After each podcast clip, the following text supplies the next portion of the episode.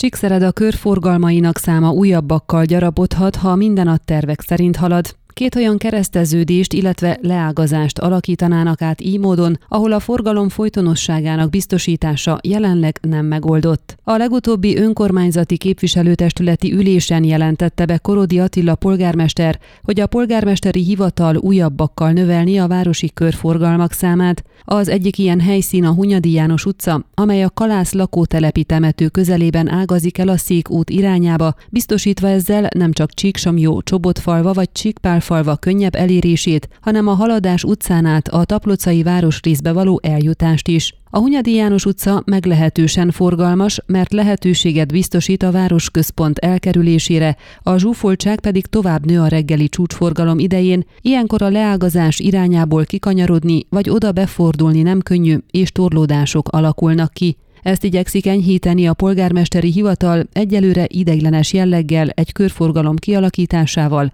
amelyet tesztelni szeretnének. Amennyiben beválik, ez a változás állandósulni fog. A másik helyszín a Mártonáron Tapluca, Szék, Nagyrét utcák találkozása, amely az egyetlen jelzőlámpákkal ellátott útkereszteződés a városban. Amikor működnek a lámpák, a várakozási időt leszámítva nem alakulnak ki bonyodalmak, de hétvégén, illetve az esti órákban, amikor csak sárgán villognak, nagyon sok autóvezetőn a bizonytalanság lesz urrá, amikor a kereszteződéshez érkezik. Nem mindenkinek egyértelmű ugyanis, hogy melyik irányból kinek van elsőbsége, ezért vannak autóvezetők, akik akkor is várakoznak, amikor nem kellene, mások pedig épp ellenkezőleg elsőbségadás helyett elindulnak. Emiatt számos, kisebb-nagyobb koccanással járó baleset történt már ilyen időszakokban. A biztonságosabb és folytonosabb áthaladás érdekében a körforgalom kialakításának terve már rég felmerült, a Mártonáron főgimnázium felújításakor éppen azért költöztették bejebb az iskola kőkerítését, hogy biztosítva legyen a szükséges hely.